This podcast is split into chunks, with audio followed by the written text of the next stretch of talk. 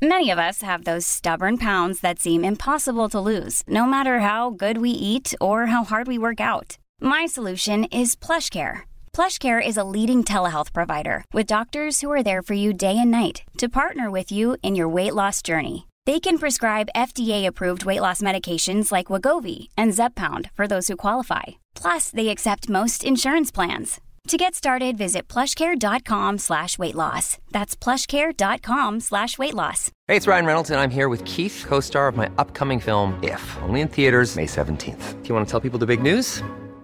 All right, I'll do it. Sign up now and you'll get unlimited for $15 a month in six months of Paramount Plus Essential Plan on us. Mintmobile.com slash switch. Upfront payment of $45 equivalent to $15 per month. Unlimited over 40 gigabytes per month. Face lower speeds. Videos at 480p. Active Mint customers by 531.24 get six months of Paramount Plus Essential Plan. Auto renews after six months. Offer ends May 31st, 2024. Separate Paramount Plus registration required. Terms and conditions apply if rated PG. Hiring for your small business? If you're not looking for professionals on LinkedIn, you're looking in the wrong place. That's like looking for your car keys in a fish tank.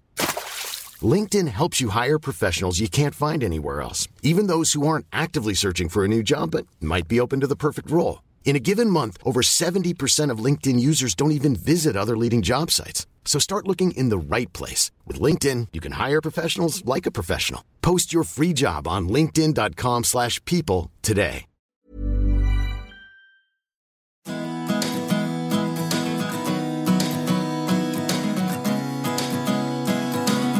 Hello and welcome to the Horticulture Week podcast. I'm Horticulture Week editor Matthew Appleby, and today I'm with ICL's Sam Rivers. Hi, Sam. Hi, Matthew. How are you doing? Good, thanks. And I'm with ICL's Andrew Wilson. Hi, Andrew. Hi, Matthew.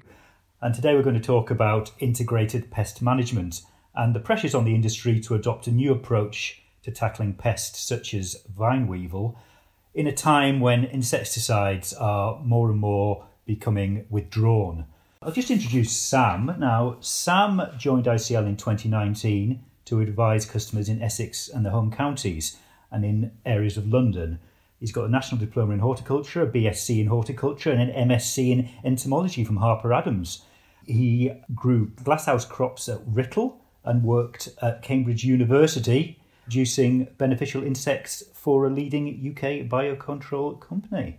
And with ICL's IPM plant portfolio expanding, Sam's specialist knowledge is going to be put to good use. Whereas Andrew is a very well known face in the industry. He's the technical manager for ICL UK and Ireland, nationwide role, highly experienced. He's been with ICL, which was then owned by Scott, since 2007, and he provides technical support to the technical area sales managers nationwide, and he's involved in the development of ICL's new fertilizer product. So, welcome to you both. We're going to start off with talking about pressures on the industry and the current situation. So, what are the pressures on the industry, Sam, um, with pest management in ornamental crops at the moment? Um, what is the current situation, and can you give any examples of environmental or legislative pressure there are?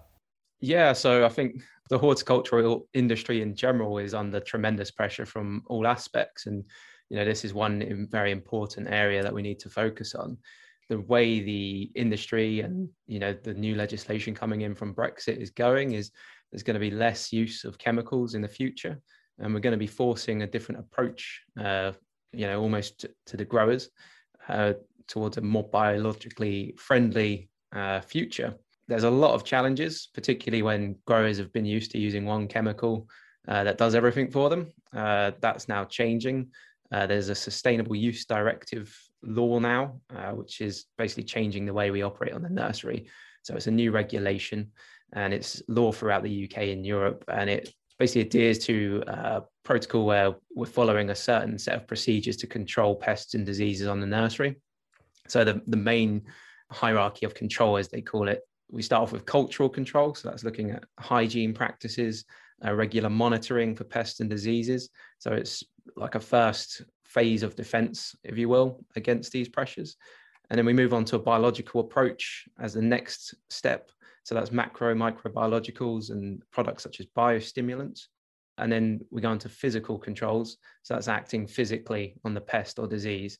And then the last resort is the chemical approach. So these are the things that are being banned uh, in the industry. There's a few examples recently. So for horticulture exemptor, which is thiacloprid and neonicotinoid, that's now been withdrawn from use.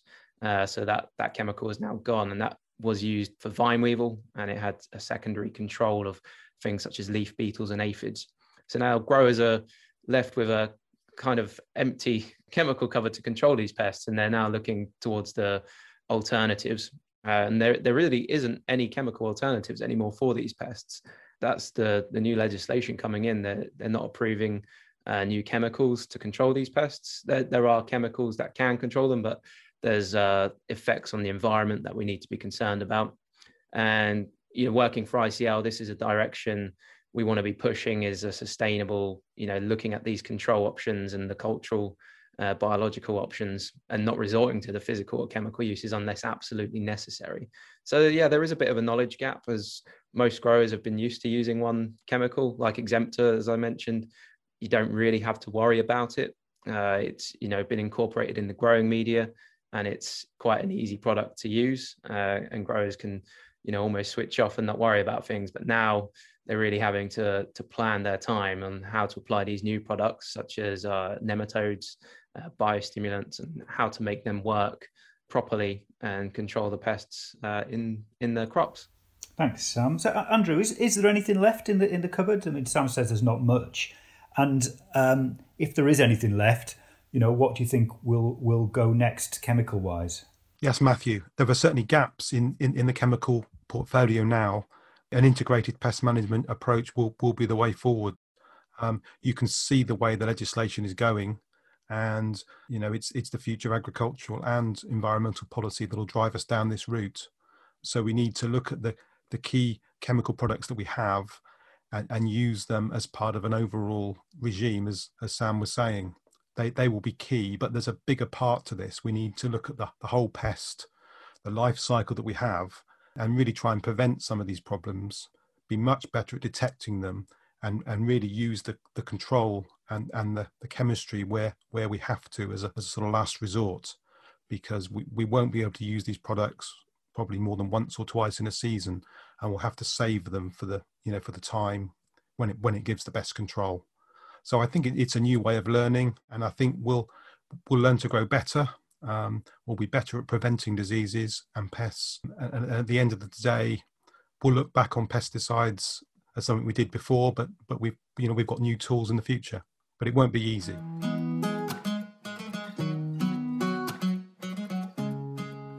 So, Sam, uh, this sort of approach has has its challenges what are the difficulties of, of using IPM? What what are the challenges for growers which when they previously had quite a, a simple sort of application method? Yeah, so I, I, go back to Exemptor being it was pre-incorporated into growing medium mixes, and growers basically didn't have to worry about the pests they control. Now, you know, for vine weevil, for example, there there are two options really available, and that's uh, Pitcher, which is uh, ICL's garlic-based product, which kills the egg stages and uh, early instar stages of vine weevil. Um, and we also have a nematode, uh, a Seeker nematode range. And the challenges with these, it's all about application timing and knowing which life cycle stage these products target.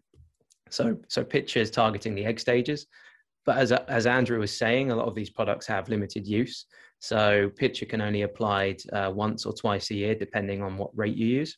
So a full rate you can only apply once per year, and a, a half rate you can apply twice per year. And because it's targeting the egg stages, we need to make sure we're applying it at the time when weevil eggs are going to be actively laid by the adults. And it, it's challenging because vine weevil, as you as you're probably aware, they're quite a persistent and problematic crop, and they can be present throughout the whole season. So uh, our advice is to to look at the most active period with these products. So vine weevil's most active egg laying period outside, for instance, is between April to June. So that's your application window. But of course, you know a lot of these things are dependent on temperature. Uh, the weather outside my window is uh, is very snowy. Um, so the the UK climate can be up and down, as as you all know. Um, so you have to monitor that quite closely as well. And it's the same with nematodes the two products we have work down to certain temperatures. So we have Seeker, which works down to 12 degrees C in the growing media, we have a product called Seeker CT or cold tolerance, which works down to five degrees C in the in the growing media. Now, Seeker CT, you'd be looking to apply anytime from probably March till April or, May even, uh, and it really depends on how cold or warm the weather is, and you know, understanding that is going to give growers a much better level of control. Uh, you know, you always have to think two weeks ahead with these products. Uh, you know, next week might be really warm, and you might think to apply Seeker CT um, because the temperatures are rising, but then it might drop uh, in a in a week. The temperature might go down to minus five, and you've kind of wasted your time a little bit. The main challenge I see is forward planning, and also, you know, there is a bit of a technical gap. You know, like we say, growers have just been used to using this one product that's almost been applied for them, and now they're having to really think about how they're going to get these products on their crops what's the application window they're going to apply, the staff they're going to have to use to apply it. Uh, most growers have used these products in the past, and some some have been using them non-stop because they're they're against they've been against the chemical use. Um, so they understand the product. We're kind of there as technical advisors to just help them understand the application procedure. Great, thanks, thanks, Sam. So, Andrew, as a, as a former grower, what what do you see as the barriers from the nurserymen, from the growers um, to to switch into IPM? You know, what what what's the sort of uh, barriers they they put up? From a grower's point of view, as as Sam was saying, they're used to using one product. Now they have have to really look at the pest and, and plan their production, and you know think of temperatures and things like that. I think tech and technology is going to come into this more. Um, there's more environmental data that you can use in terms of temperature in the growing media, in terms of humidity, irrigation control and things like this. And these will have big effects on, on, on the sort of pest and disease pressure that you have. And if you can grow the crops a little bit drier with more efficient irrigation, you're likely to get less fungal disease and things like that. Um, so, so, it's really looking at the whole crop and, and, sort of, you know, looking at where the, the problems might occur and almost having a blueprint for thinking, you know, we need to improve ventilation, we need to be monitoring the humidity because these are the triggers for lots of the, the fungal diseases that we get.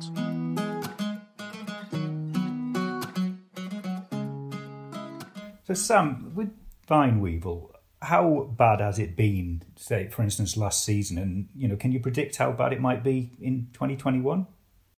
yeah, that's a good question. Uh, vine weevil is a very persistent and problematic pest if it's left to go unchecked. And growers have been using, you know, Exemptor for, for quite a period of time now, and that's kept population thresholds uh, to a, a, manageable level. If, like, you know, that's non-existent on some nurseries.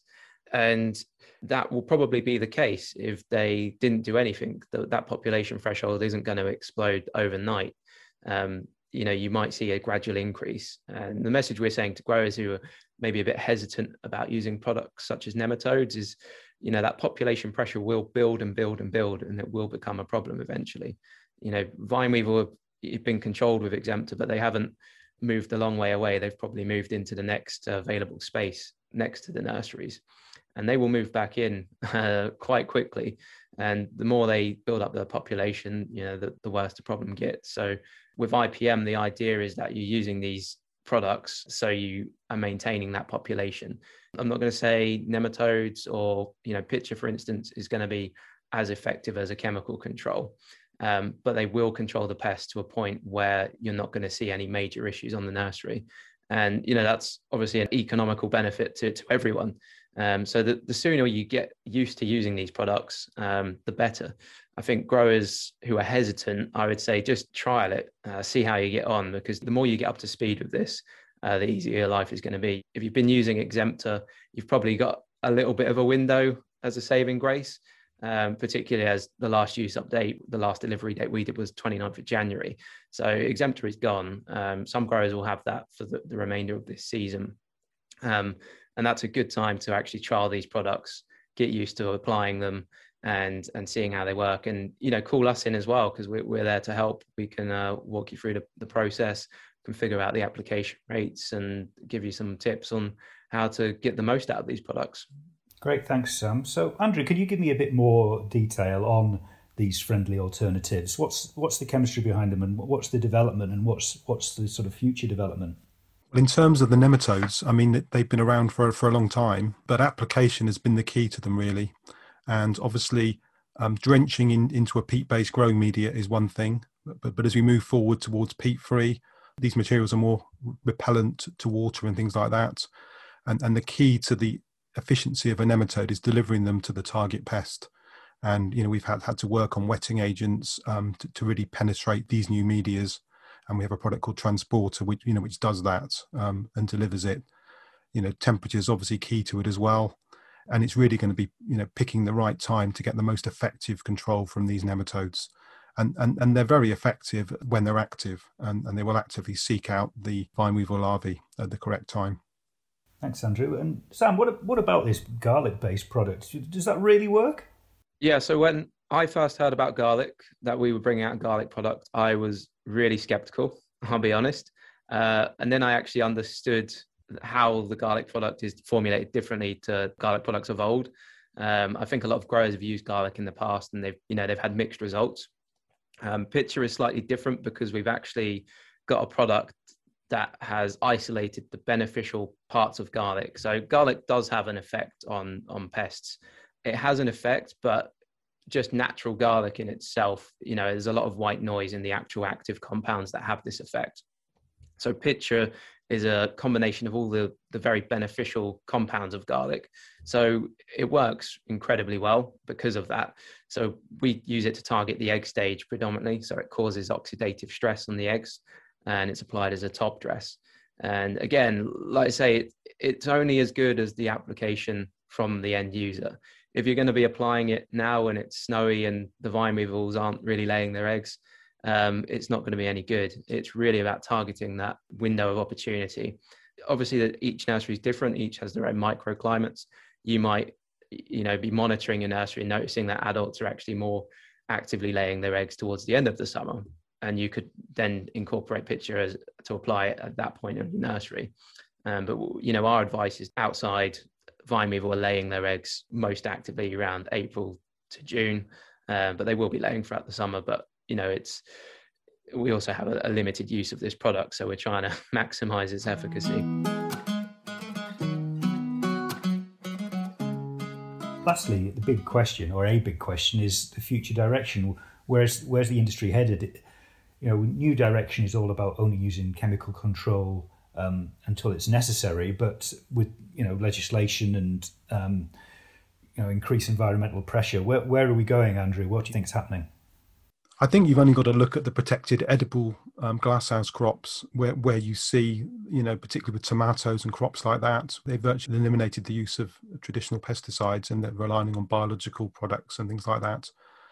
I think there's a long, long way to go with this um, for the ornamental sector due to the you know diversity of crops and uh, outside you know growing as well. But um, in- increasingly, there's going to be a move to crops that are easier to grow that don't have as many problems. I, I think plant breeding will head in that way as well, and will be much more savvy in detection of diseases and prevention of them, rather than waiting for the actual control. And, and I think that'll be the key to it. Uh, yeah, okay. And um, Sam, what do you what do you think? Where are things going? What you know, what can growers do now to help them prepare for the future? The restrictions on chemical use are only going to get worse. Um, I say worse like it's a bad thing. It's not a bad thing because you know, the less chemicals we have, the less they uh, end up in the in the environment, which can only be a good thing in my opinion. Growers, my advice, you know, understand these products, how they're working. We do lots of technical days. We can do trials on your nurseries. Just get to grips with how to apply them uh, you know, we have biostimulant products coming out now.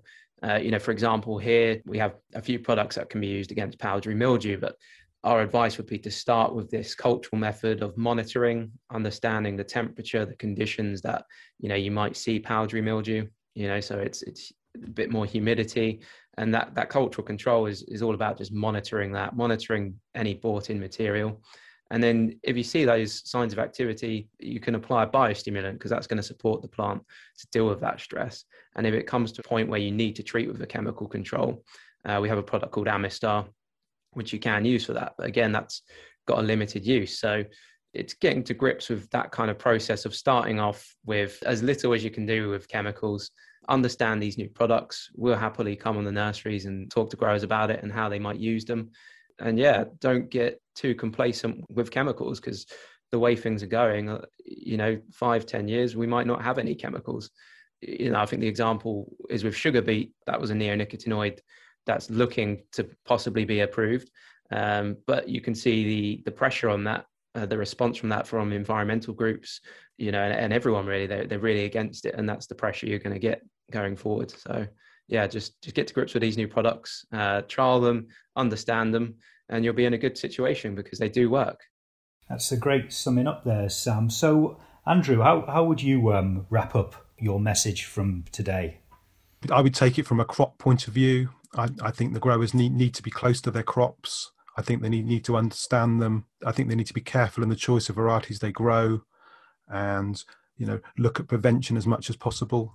I think in terms of um, protective structures and ventilation and temperature control and irrigation, these are all key things that they should be looking at first. Um, a key po- point is also nutrition. You know, healthy plants that are well fed get less diseases, and I think that's where Sam's point of the biostimulants comes in as well. You know, you can really help the plant protect itself, and then you know, going forward, you know, it's it's really about the detection of any disease or pest at an early stage, so that you can deal with it before it becomes a real issue to the crop. And obviously, you know, as Sam said earlier, you know, things can build up around the nursery. So if things start to get out of control, you have less options, you know, to, to really control it. So I think I think you need to be looking around the nursery, detecting things, and and then controlling them at an, early stage with a biological option before they get out of control. And and I think you know that that'll be a good thing, and, and growers will learn a lot from it. I think the crops will be better, and there is light at the end of the tunnel. Light at the end of the tunnel, brilliant. Well, thanks to ICL and to Sam Rivers and to Andrew Wilson for a very informative session there. And thank you very much for listening to the Horticulture Week podcast. And you can listen to the Horticulture Week podcast archive at hortweek.com forward slash podcasts. This is Matthew Appleby, and thank you and goodbye. Hey, it's Paige DeSorbo from Giggly Squad. High quality fashion without the price tag? Say hello to Quince. I'm snagging high end essentials like cozy cashmere sweaters, sleek leather jackets, fine jewelry, and so much more. With Quince being 50 to 80% less than similar brands.